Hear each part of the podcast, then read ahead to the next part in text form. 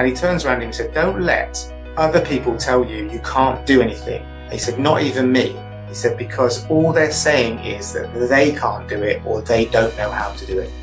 Perhaps your business is struggling. Perhaps you're not finding the finances that you need. Perhaps you're not getting the generating the leads you want. And it's very easy to just say, Oh, it's not working for me. I can't do it. I can't do it. I don't know how to do it. The hardest thing to do is to just say, Right, that's not working. Why isn't it working? Let's get in there and find out why it's not working and turn it around and, and do something different. Fuel your dreams. Ignite your inspiration. Join us and feel at home here at Fearless Inspiration.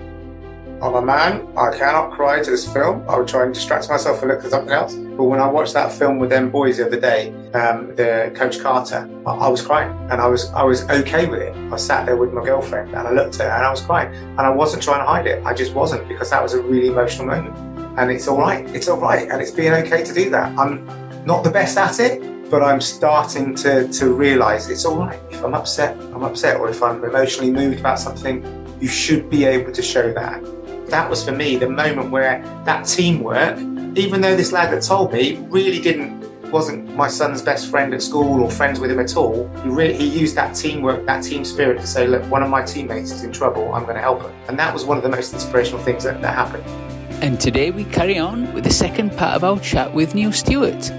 Now, I kind of love events that dissolve barriers between people and bring them together so they feel like they're on the same team. Is there any such inspiring event that you can recall? Well, you know, it's funny you should say team. There's really a team there because, because uh, yeah, the, the, the thing that sort of that when you when you asked me that question jumped into my head was many years ago now. My son, when he was 11, was uh, in a football team, and the football team coach couldn't couldn't carry on his job. He worked for Honda, and they said he got to work weekends, so he couldn't do it anymore. And I was sort of teaching hockey at the time, coaching a bit of hockey. And I said, look, I'll step in just until someone comes along with football experience to do it. And in the end, I stayed with them until they were 16. Now, during that time, I had a group of boys averaging between 15 to 20 boys at any one time, all from sort of different schools in the area, different backgrounds, different upbringings. And I had to, the challenge of getting them on the pitch even though perhaps at school they didn't like each other, they didn't talk to each other at school, or or they maybe called each other names at school, or they were or they just just didn't have time for each other at school, and getting them on that pitch and playing as a team as if they really really were best friends, and that's how I explained it to them. I said, look, I need you guys on the pitch to be the best friends you can. When you're off the pitch, I know you don't have to talk to each other or whatever.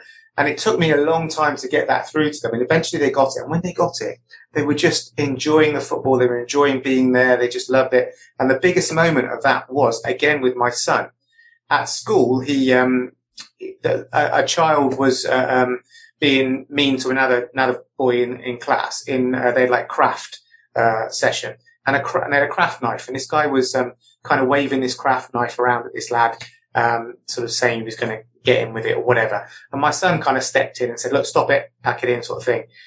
Now, the next training session we're at, one of the boys in the school, who's kind of like the, the one of the streetwise kids, he said, Neil, um, I've heard that that lad who your son stopped is bringing a proper knife into school and he's going to go for your son at school. And I'm like, oh my God, what do I do? You know, so I phoned the school. We phoned the school and said, you know, this is what we think is happening. And the school kind of said, we can't just search that guy's bag, but we can do a, a bag search for the year just to make sure. They searched the bag and there was a knife in that kid's bag and that, that kid was expelled. But, um, that was for me the moment where that teamwork, even though this lad that told me really didn't, wasn't my son's best friend at school or friends with him at all. He really, he used that teamwork, that team spirit to say, look, one of my teammates is in trouble. I'm going to help him. And that was one of the most inspirational things that, that happened, you know, being in that situation. I, I always recall that. It was amazing for him to do that. I mean, probably only 14 or 15 at the time. Oh, thank you. Wow, such a such a powerful story. Cheers. Now, on your property website, I saw that I think you've got a section for ex-military people or military people, and you're trying yes, to yeah, help, yeah. help them. Uh, can can you tell us a bit more about, about that? Well, when I left the military, I mean, I, I, guess anybody in life, nobody really gives you any sort of um, help with how to buy houses or what to do. I think there are some incentives with some some finances where you know when you leave the military, I got given a small lump sum um, some money towards helping me find my own house or whatever. but nobody really knows how to do that and what to do with it. And I realized that, you know, I, I had to learn the hard way. I had to go and pay quite a lot of money to, for training and, and to learn how to do it that nobody really teaches you. And I think whether they want to buy their own home, if you're buying your first home, it's a huge, it's a huge learning curve, isn't it? You've never, never bought a house in your life. You don't understand about where the solicitor works, where the surveyor comes into it, what the mortgage work, how it all works and all those kind of things and how you're going to pay it back and whether or not it's a good investment or a bad investment. So I kind of just thought because I'm ex-military and because I didn't have that support when I left out, I think it'd be great to, to offer that to guys, whether or not it's for their own home, whether it's where they're going to get uh, buy to lets or investment properties or both. And we're just sort of saying, you know what? If it's something you want to learn about, come and have a chat and I'll, I'll help you. Brilliant. No, that's uh, really helping people out. And for me on my own property journey, I realized that I'd lived kind of quite a sheltered life as a career accountant to, to some extent and never looked at the entrepreneurial world and, you know, stepping into property is definitely, you know, if you're going to do it properly, it's a, a property business. It's, it's becoming an entrepreneur. So, you know, I've struggled a bit on down that path, but would you mind just in a, a few words explaining, you know, this more, well, I don't know if you, I think it, I heard it badged somewhere as a, a wealth mindset, but this is where, uh, where, you, you know, you, you look at things as, you know, opportunities and, and challenges rather than absolute roadblock can't deal with that mindset, which is I'm guessing where where where I started out, and I'm still trying to you know step a bit more out of. Could you? Because you obviously have, have you know helped people along that path. Can could you tell us a bit more about that? Absolutely. I mean, eh, a lot of it is about the kind of uh, the, the the story that's been told to you as you're growing up, or your parents or your people that are a significant um, influence on your life have kind of said. You, you just take on their story, so to speak. You know, my parents used to um, would be quite happy to talk about money and things like that. So if we were sitting at the dinner table or something like that, uh, my mum would always would always talk about um, money, and my dad would be happy to talk about money. Whereas my my ex-wife now, her parents, it, it was a dirty word. You don't talk about money. Um, you don't do that. And and if you've had that kind of upbringing or that influence in your life, it's difficult to to to sort of step back and say, actually, money's not dirty you know, you can do a lot of good things with money, but we all need money and we all need money to survive. And then you can then turn that around and help others. Once you've helped yourself to a certain stage, you can then help others. Um, and it's really about that. And, and, a lot of people have those blocks thinking, like you said, where's the money going to come from? My very first property, I spent all my money on training courses. And I went out and I did what I was told. I followed the, the rules and I found my first property but I didn't have any money to buy it. I didn't have the deposit. I didn't have, you know, and it's a small amount of money on a small property. It was about twelve thousand pounds deposit I needed. I didn't have that, and my the the old mindset or the mindset you're talking about might say, "Oh God, I can't do it." Then you know, don't have it, can't do it.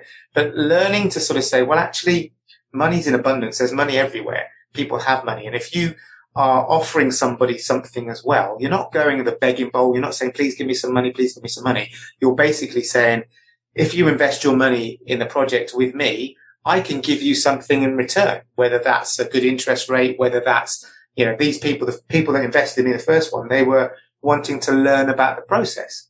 So we gave them some interest, but they also wanted to, they didn't want to get, um, they didn't want to interfere. They just wanted to see how it was all done. Wanted to see how the builders, how I dealt with builders, how I dealt with the, the agents, how I dealt with the tenants, all that kind of things and, and, and how I found the deals. So I think, um, again, it's a lot of self development. I talk about self development. It's about talking to yourself and believing you can do this, this kind of thing. And it's, and you can. Everybody can. Everybody's capable. Anybody's got um, a mind that they can think of, do things. They can, they can create this kind of, this environment that will work for them without doubt. No, thank you. That's a, that's a real boost. And I'm guessing, so fear, you know, can keep you safe in some situations, but it can also be a block. Could you tell us what fearlessness means to you? Okay, so so fearlessness is uh, again somebody um, uh, once said to me, you know, when everybody's running away from something, or when you're in some situation where you're too frightened to deal with it, or you're thinking, I can't deal with that, the the the best thing to do is run towards it.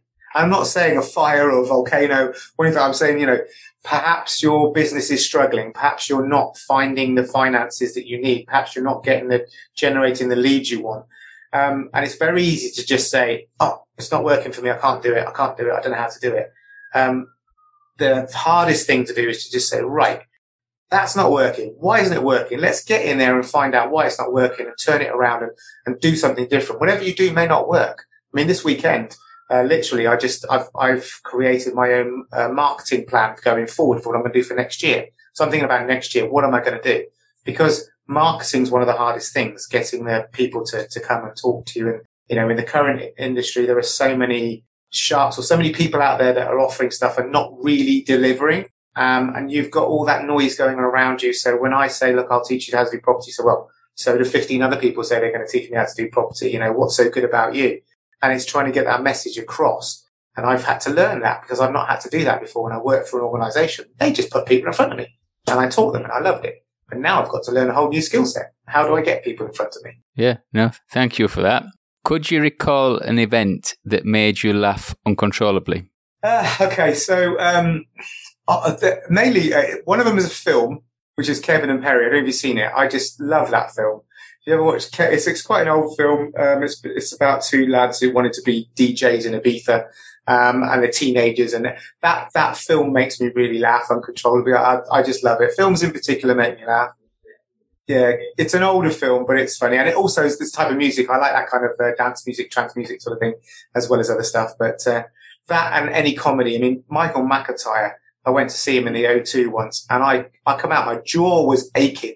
I was laughing so much. It's just his observation. I love observational comedy. I don't like it when somebody makes comedy at someone else's expense. So takes the mickey out of someone else. But when they're observational and say, you know, because they're things that we all look at, we all see, and he just finds the, the funny parts in it and just makes you laugh. So that's, that's really when it's kind of uncontrollable laughter for me. Yeah, no, I, I agree. I, I think I saw a live recording in Edinburgh of it's a radio program. Uh, I think it was called The Unbelievable Truth, very similar to the TV program Would I Lie to You, but a, a more audio version. There was one of the guests was Rhod Gilbert, the comedian, and yeah, the exact same. I, I remember actually my sides were hurting. I never ever had my sides hurt before. So yeah, that's uh, yeah. Thanks for for that for that suggestion. And what would you say is your number one secret to success? So um, a lot of people say persistence and values, um, that kind of thing is is really important. But there's one one quote from a film. I, I, like films. I'm a big film. I don't I don't I don't quote films and the people. I just love going to watch films. Um, and there's a film that I saw, which you may have heard of or may not have heard of, uh, uh, which was about a guy called Chris Gardner. It was um, Will Smith played him in the film, and it's called The Pursuit of Happiness. See that? Yeah. So it's all about how he was with his son and he was, his wife left him and so on and so on. There was one line in that film, one line that really, really captured everything. And he, he's basically talking to his son and his son and somebody had said something to his son about he couldn't do something or whatever. And he turns around and he said, don't let other people tell you you can't do anything. he said, not even me. He said, because all they're saying is that they can't do it or they don't know how to do it. And that one thing, that one line many years ago has stuck with me forever. You know, when someone says you can't, it's not you can't, it's they can't, or they don't know how to. And you've got to say, look, you're not taking advice from them. They're just trying to put you down or trying to keep you that the old crabs in the bucket pulling them pulling you back down into into the bucket when you put a load of crabs in a bucket one tries to get out there they pull them back down it's all that kind of mentality it's just that line really, really, really resonates with me. And I think that's the one thing. If you remember that, when someone says you can't, I'm always like, well, there must be a way. There must be a way. This can't be not done by anybody else before. And that's what, yeah. that's what keeps me going. So when somebody is then full of inspiration, but they may not have the best way of putting one foot in front of the other, and I, I, know you. I think you're quite good with your your planning techniques and things like that. Is there any any advice you could give for you know transferring that tsunami of inspiration into you know uh, meaningful steps? Yeah definitely. If, if you've got a head full of ideas you got every day you get so many more new ideas and you're just a flood and a wash of ideas what i would say is very very important is to think what one thing can I do that's going to make the biggest difference and take me towards that one thing that I really, really want? So, for example, you're doing this podcast and you're obviously passionate about it. We talked about this. You're passionate about this. This is something that really, really makes you feel good. You feel brilliant about it. So what one thing uh, can you do each day to make your podcast move forward in whatever way you, I don't know what your plans are for the podcast, but you, you may have a plan for it. It might be that you want to be, you want everybody to know about you. You want to be the number one podcast in, in, in the UK, in the world, whatever. But what one thing can you do every day that's going to make you take you forward towards that? And then forget all the noise and everything else. Do that one thing first and then you can do the, other stuff. You can think about the other no, stuff. that's super, super powerful. Thank you. yes, for me, because I have that. I'm going to listen back to the recording. That flood and a wash of ideas is, yeah, that's that's that's perfect description. I'm going to uh, for you know for me. So uh, yeah, no, no, that that's that's really good. And now it's time for quick fire inspiration. Your most inspiring film, or one of them well, there was that one, but there is also one. I can't really remember the name of it, but it's uh, it's um, again, it's about a, a, basketball team in America in a college where nobody really thinks they're ever going to succeed, and this top basketball man uh, guy coach comes and coaches them and actually gets them to do education as well. And there's a moment in there that uh, that he gets them to sign a contract and say, look, you can play basketball, you've got to commit to playing basketball, you've also got to get your grades to this level. And that particular school, nobody expects the kids to pass. And there's a moment where the, the kind of teachers and everybody. He stops, he locks the, he locks the gym because they aren't getting their grades. Yeah, they're doing really well in basketball. So all the parents and everyone's giving them a hard time. Um, and the school governors say, unlock the gym. And he's saying, look, how can you teach these kids values if you're not upholding just a single con- straightforward contract? So anyway, he get, it's given up on him, but then he walks in to get, get his, his, um, his books and everything from his desk. And the kids are in the gym at desks with the teachers doing work to get their grade up. And that, that moment, that really got me. That, you know, they, they realize what he's doing for them. Oh, thanks. If you remember the name afterwards, let us know and I'll, I'll put okay, it in yeah, after in the, in the show notes. Coach Carter. That's it. Sorry. Coach Carter. Coach Carter. Right, thanks. Your most inspiring aspect of nature? Nature's wonderful. You know, um, Ian, I, the, the, some of the, this morning there was a beautiful pink sky, even though we've had, you know, lots of wind and snow and cold weather. You know, I go out in the morning. I try and go out early in the morning for a run as often as I can. And it was freezing. It was minus two, minus three this morning, but that sky was beautiful. And I think that and my favorite little animal is the squirrel. Every time I see a little squirrel, I just kind of makes me smile. He's just scurrying around. yeah, yeah. Beautiful, aren't they? Yeah, thank you. Are your most inspiring aspect of design or style? design and style. So I'm not very good at that kind of thing. I'm not very, you know, I know how to turn a house into a house that people will live in or make it look nice, but most inspiring, oh gosh, things that inspire me style. I mean, I've, I don't know. Um, I'm not a very sort of flash person. I don't sort of look at flash things, but sometimes when something's done really nicely, I guess my, my Apple uh, Mac Pro, um, it just works. You know, I've been with PCs and IT all my life and I just turn this thing, I open this thing up and it just works trying to I'm trying to do a podcast or a video or something on on uh, on one of the uh, one of the Facebook or whatever. It just works. I think that's lovely. Otherwise, you know, with PCs, you're messing about trying to do this and do that. I just, I guess that's probably fair to say. Yeah, yeah. I think somebody else has, has said the the Apple uh, computer before. Thanks. Um, one of your most inspiring songs. Oh gosh, one of my most inspiring songs. Where there was one the other day. I, I, like, I like a lot of songs. There's um one one by the Scorpions called "Send Me an Angel," and I remember when I was um, I was trying to get through this process with my divorce, and I was thinking about where am I where am I going from here. Uh, that song used to really I used to run to that song, and it used to make a real difference. Yeah. Well, yeah, I'll, I'll look it up. Thank you. And uh, last quick fire inspiration: your most inspiring aspect of travel? Travel. Oh, well, I did. I did a trip to um, Thailand not so long ago, and I loved it. I've never been that far away. I mean, that was pre-lockdown, but the people were fabulous, smiley, happy. But a lot of them have don't have much, and and that's really important. Is they're happy in the moment where they are with their family and with their friend, and they're enjoying the moment. They don't need loads of money. They don't need a flash car. They don't need a, an amazing computer game or whatever. They're just enjoying that. And that, that's probably what really made my eyes open. I want to go back to Thailand again and, and, see more of it. That's kind of that part of the world. Yeah, yeah. No, I, I really enjoyed Thailand four or five years ago. Yeah, thanks. Thanks for that. So, um, what's next for uh, Neil Stewart then? What's next for Neil Stewart? All right, so wait, yes, a good, good question. Is it that time of year where I'm starting to do my um, my planning, reviewing where we are, what we're going to do? I really do want to have the, the business, which is ICANN, but also clever property investing. I really do want to do that. there is one little thing which I haven't really said much to anybody, um, which I'll sort of tell you first, and I haven't really done anything about it. And that is, um, again, one, this lady, the, the 70, 80 year old lady that I, I, I do get a lot of inspiration from, was talking to her about inspiring men. There's a lot of help groups for women out there, isn't there? There's a lot of, you know, women are very good at chatting and getting together and bigging each other up and supporting each other and helping each other when they're down. Men don't have that really. There are groups, there are some groups out there.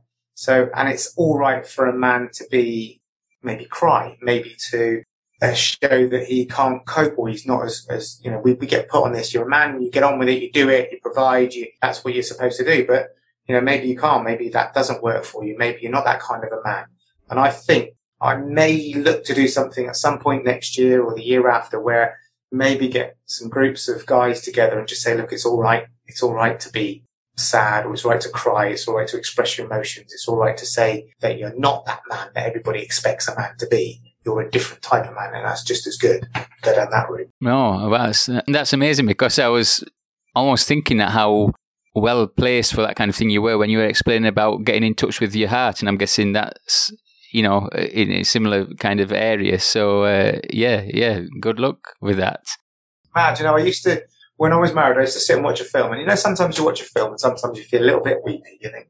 And I'd sit there for, I'm a man. I cannot cry to this film. I would try and distract myself and look at something else. But when I watched that film with them boys the other day, um, the Coach Carter, I, I, was crying and I was, I was okay with it. I sat there with my girlfriend and I looked at her and I was crying and I wasn't trying to hide it. I just wasn't because that was a really emotional moment. Yeah. And it's all right. It's all right. And it's being okay to do that. I'm not the best at it, but I'm starting to, to realize it's all right. If I'm upset, I'm upset. Or if I'm emotionally moved about something, you should be able to show that and not feel in any way guilty about it. I think it's actually healthy for the body, isn't it? I, I mean, I'm not yes. sure about that, but I, I, believe I've heard that. Okay, not to wallow in it, but you know, to actually let yeah let something out is I think it's meant to be good. So yeah, yeah, good good luck with that.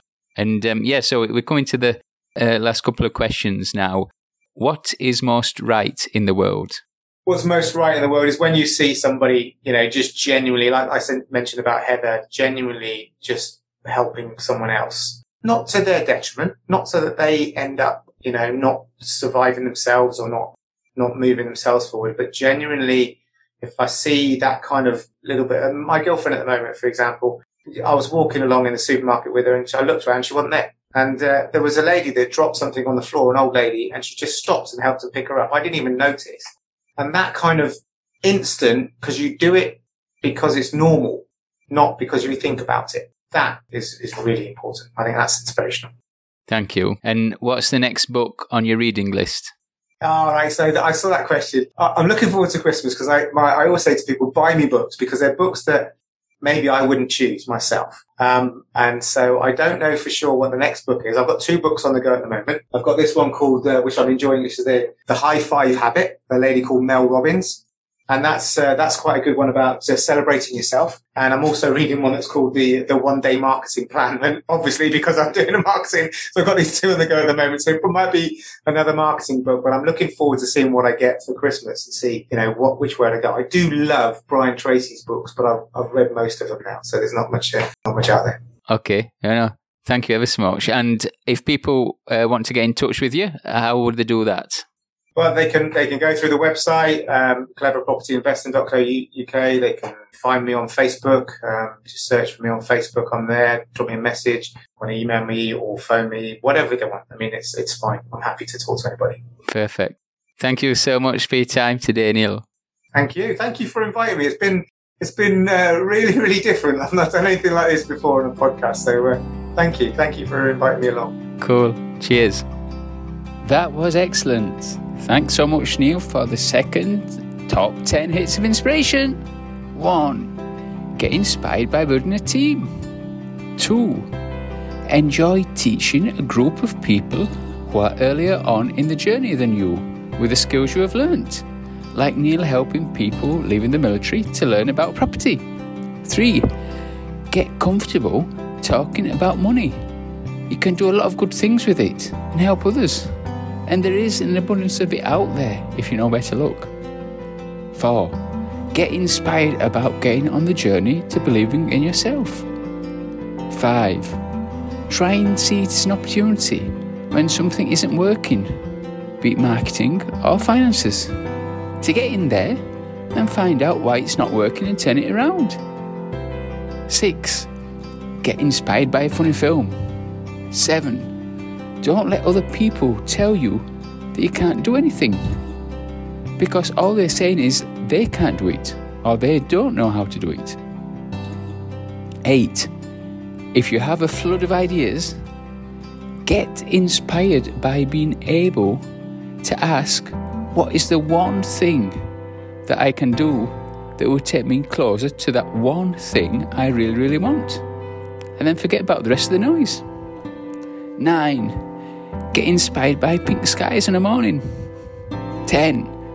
Get inspired by people who can seem to be happy in the moment without having too much. And finally, 11.